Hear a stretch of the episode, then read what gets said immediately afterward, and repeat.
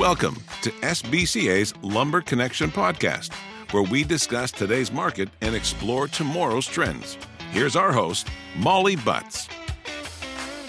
Hello, and welcome to another episode of Lumber Connection. It is the week of December sixth, and goodness, how it is literally December already, I have no idea. But today, as always, I have with me my cheerful and spirited experts, Ken Timmons and Justin Binning. Welcome back to the holiday studio, gentlemen. Hey there, Molly. Hello. I expected a little more cheerful and spiritedness, guys. Sorry, I haven't had my eggnog yet. Oh, all right. Well, you know, Starbucks did take the eggnog latte out of their lineup, so you're kind of... Oh, you know, did they? Oh. I just read that today. All right. Well, I will reiterate that I have no idea how it manages to be December already. We are three weeks out from the end of the year, and I do have a couple of sort of specific questions for you later in the recording, but let's kick it off with what happened to the market since we've been away. Yeah. Those are like, you know, like bombs and and explosions. Yeah, I mean, if you if you hung with us uh, last week and you got that, not actually really not a ton of change in the market. Um, if you missed last week and you're just catching on with us today, red hot and rolling uh, kind of sums up the the lumber market right now. It's a uh, it's on a tear, an upward tear. It feels like uh, we started the, the year over again, but we're finishing the year. So the way the kind of the year was was starting is is uh, the way it's finishing, um, which is insanity with a big dash of uncertainty, I guess. And uncertainty in the sense that how long is this going to last and how high the number is going to go. You know, I'm seeing products now out of certain uh, geographical regions, uh, primarily in spruce, I guess actually both really east and west. Pine really started to catch hold, at least from a print perspective, this past week uh, with double-digit gains throughout all all zones on, on all products. It's really just kind of a, a fiber grab right now. I, I would say it's both uh, need and fear-driven. There's a uh, there's been an under underlying need. I think the market was underbought for some time, and folks seeing that uh, with with the projection of pricing and and um, business that they've got here for the first quarter, they're starting to cover some of those um, those needs, those upcoming needs that are getting purchased. So anyways, it, it really just feels like we're in another situation with overwhelming demand coming into the first quarter with underwhelming supply, really bottom line. So a lot of logistical things that we're, we're still facing from the truck that hasn't changed. I know we've harped on that for week after week after week, and Um, unfortunately, I don't have any new news that uh, all of a sudden there's uh, hundreds of thousands of new uh, drivers and, and trailers available at this point. Yeah, supply chain issues still still remain out of Western Canada. The big big headline here has been over the last thirty plus days is um, the amount of water that's been coming out of the sky and dumping over Western Canada and really the Great Northwest as well. Still, it's crazy. Yeah, I don't know if the sun's going to come out here today. I've been hunkered down here, and uh, it's just raining and dark. But yeah, so it, um, you know, the, the the issues that we've got up there, the the repairs that need to be done, that's um, it's going to get finished at some point. And I, I, I guess I'm I'm a pessimist uh, in one way, in the sense where they say, oh, who knows? It could take, you know, sixty, ninety days. I always feel like it might be done quicker. So, you know, sometime in the in the very new year, they, I would assume that they get those those uh, rail lines fixed and resume shipments as normal out of Canada. But um, yeah, market's red hot right now. What do you think, Kenny? Same stuff out of the West, pretty much, isn't it? Yeah, I mean, extremely well said. Out of the West, Doug fir, hem fir, white fir, any of those species, Western Canada, Northwest, it's following the same the same suit. I'm going to kick it off with my food analogy this week. And it's not even the food, it's just the temperature. It's medium rare because it feels like the temperature's heating up, but with the way the fundamentals are, we really have not hit that hot spot in the market, right? It is, just like Justin said, it is emotional. It's both fear and need driven. That's absolutely true. There's just so little supply out there. And every, it, it doesn't seem like there's a bad market in the U S You know, everywhere you go, you're hearing of little towns outside of little towns that are blowing up like weeds overnight, right? Because every twenty to thirty-five year old is looking for their first time single family home, or now they have a kid or two and they need another home with two more rooms or whatever it might be. The emphasis on the home is not slowing. Everyone's selling it. From, from what I hear from component manufacturers across the country, they could double their business if they had the labor, but that's not going to change. Mm-hmm. And really, it's just the fundamentals. Labor is going to be an issue. Transportation will be an issue. Again, I agree with Justin. Hopefully some rail reprieve here in Q one, but trucking will be tough. Ocean freight is going to be tough. I mean, talking about import products from uh, the Pacific Ocean, it's going to be difficult. You know, we do quite a bit on the Atlantic with European spruce across the eastern seaboard, uh, but ocean freight's going through the roof. The duty in Canada, that's not changing next week. That's in place. So, I mean, kind of the day of reckoning out of Western Canada, it seems like it's really getting hit from a lot of directions here between fiber basket and weather and logistics and duties. And I mean, that moment we've been talking about for eighteen months on this podcast, there's a big, big switch happening out of that region. And all hovering around that one and a half million housing starts too. Correct. You know what I mean, like that's kind of the, Correct. has been kind of the consistent. Yes. And if that turned up, when you think about that, if we went up to two million housing starts, I mean, astronomical pressure on the demand side of the equation. Um, and I don't think we're just saying no, no, no, and I don't for, forecast that. But no. I mean, I also don't see it going down to one million either. No, right? No, I think that most economists, I mean, and, and everyone that, that looks at this from, from every kind of angle is, is saying that the first six months, at least, you know, of this year, fundamentally look great. Rock solid. And, and the needs there. And, you know, to your point, you know, the, the structure for it is, is relatively in line outside of some COVID stuff that you can't control or labor. Well, and I just think too, I mean, the, the next ninety days are very clear from my desk.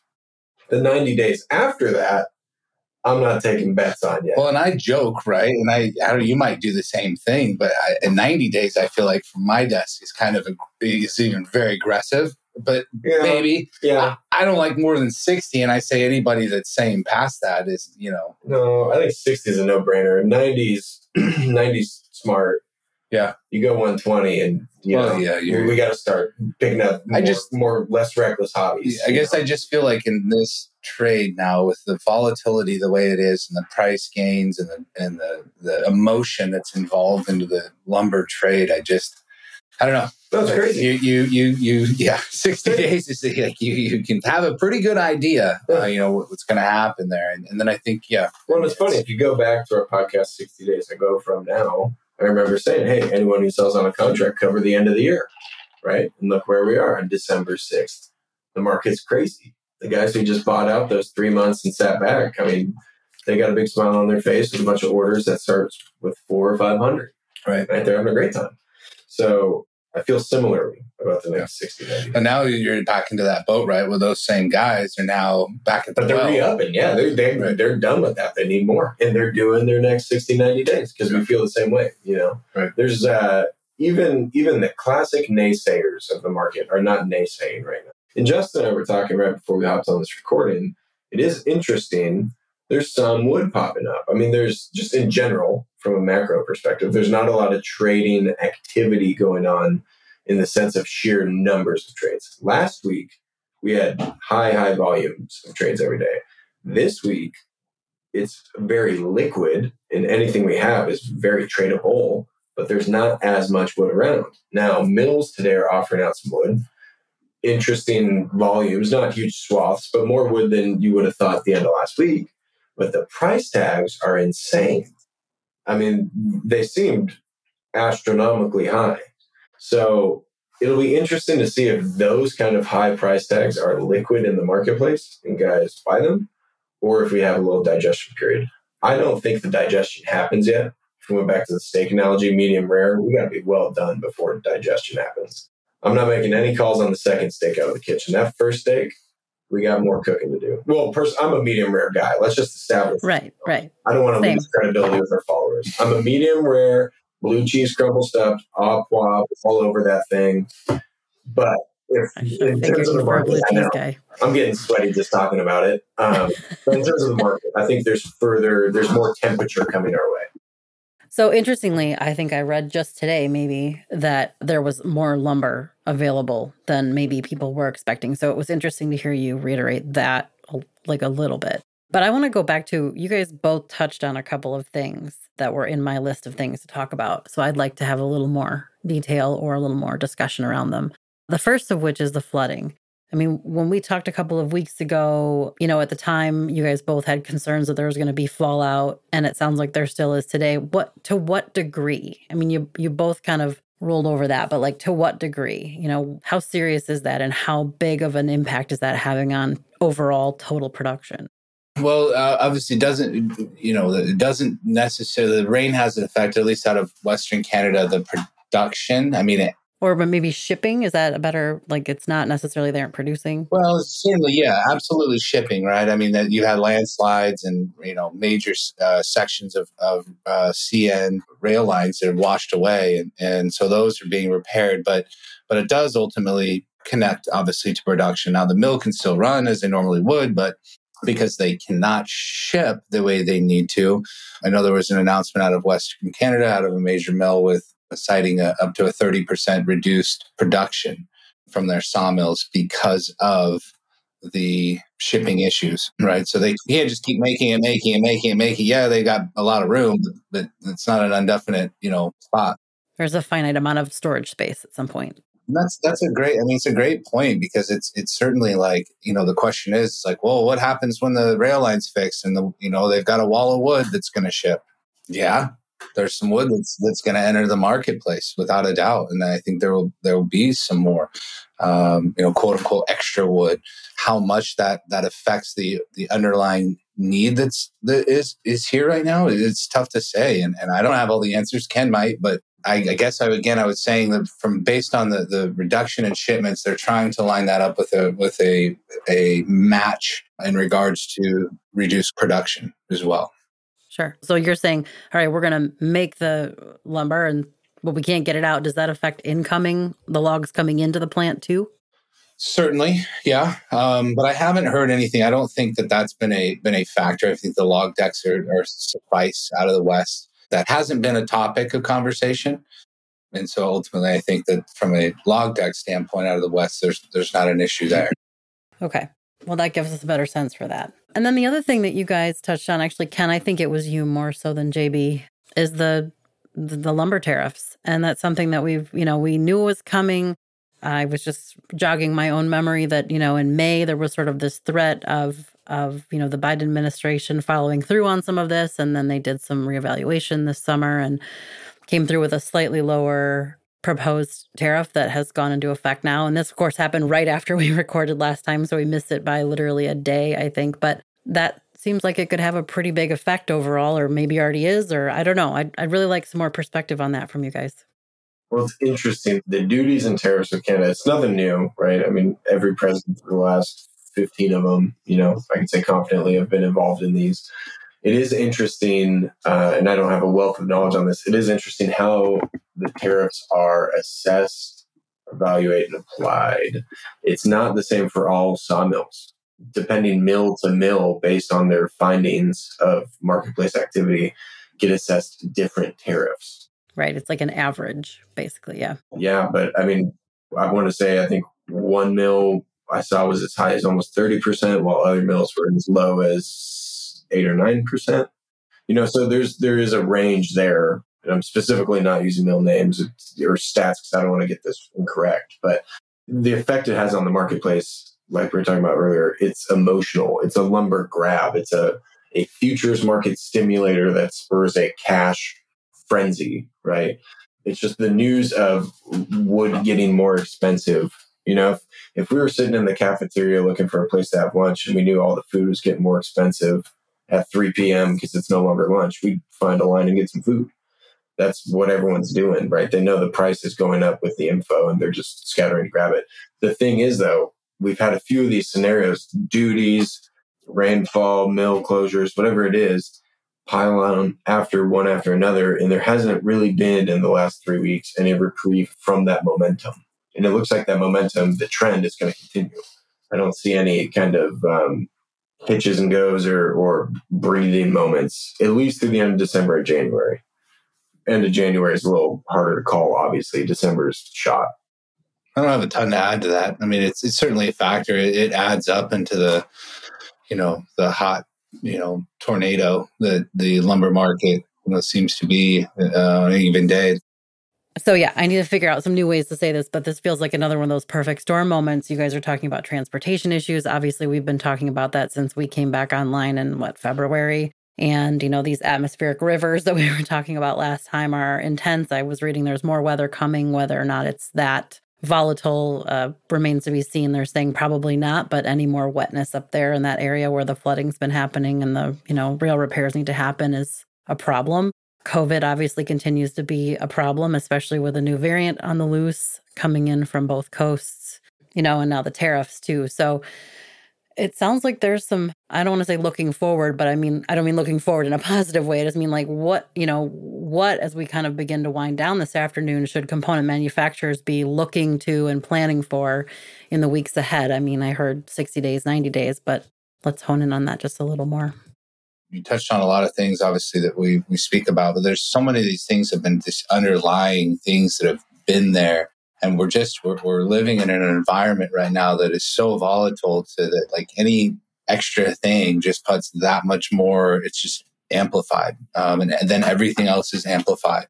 So when we look at, you know, the, the do-it-yourself trade, the over-the-shoulder trade is, is improving. Uh, and again, forecasts for the first half of the year look very, very good. The repair and remodel sector, single family, multifamily, very strong. And so we're just, we're kind of battling all the elements, right, of this, this quote unquote perfect storm. But the, the storm is, is, it's all, it's been around us. It's just things get, extra things get thrown in. Right. And, and then it just creates these, this, this herd mentality with the market. And it's like when the herd's running, it's like, get, you know, you got, you're like, you're with the herd. And then when it stops, you know, the herd, it goes the other way. And, and when it moves this volatility up, it, it, it will certainly do it on the way down. Uh, when that happens, I don't know exactly. And at what price level, I don't know exactly, of course. But that's the day and age that we're living in right now. And I know I've touched on this, you know, even when prices had had come back to more reasonable levels, that it's like, we're not we're not out of the woods here, you know. Expect volatility, extreme volatility. You know, my final two cents is it's always kind of the same thing. It's, it's you know, expect the unexpected. Don't be surprised or, or shocked when, uh, you know, if you pass up on an offer or a deal and you hum, hem and hum on it um, to come back the next day or even an hour later and it's gone. And the next thing you can find costs you an extra one hundred dollars, a thousand dollars. You've got to be decisive at this, at this time with your decision making. And I ultimately think at the end of the day, like I, I've said on, in almost probably every other podcast, it's, you know, make sure you're, you've got somebody in your corner that that's giving you the real information and timely information and accurate information so that you can make the best buying decisions that you can for your business and stay, you've got to stay extra close to those people, you know, the ones that were with you through the thick and the thin and the good and the bad. And, you know, that's, that makes the difference. I know it certainly does with my customer base and being able to supply them with the information and, and earning the trust over the years of business relationships that, that I can, um, you know, advise and consult, you know, my, my customers, uh, on what I think is the most advantageous for their business over whatever period of time that is. So anyways, I guess that would be it for me. Just, um, hang in there, keep fighting the good fight and, uh, you know, Yeah. Uh, the last thing I'd just say in a in kind of a weirdly cheery end to this, I would say be excited. I mean, if you're someone who is listening to this podcast, or at least conscious enough of your business decisions and your lumber purchasing or buying strategy, wherever it is that, you know, anything like this could give your business an extra leg up, right? Not not every business is always focused on a materials market. You know, any attention you can give to it is is an asset of your business. The extra f- focus and attention is a good thing. And you can absolutely use it to the strength of your business. So I would say, you know, keep doing what we do well and, and be excited. Excellent. That sounds like fantastic advice for our listeners. And I think with that, we will wrap up our episode for this week. But Justin and Ken, thank you so much, as always, for your continued expertise and enthusiasm. As always, I've enjoyed our time together, albeit brief, but I will look forward to the next installment of The Lumber Connection. Thanks, Molly. Thanks, Molly. This has been a Lumber Connection podcast by S B C A. If you have a question you'd like a guest to answer on a future podcast, send it to podcast at s b c a components dot com.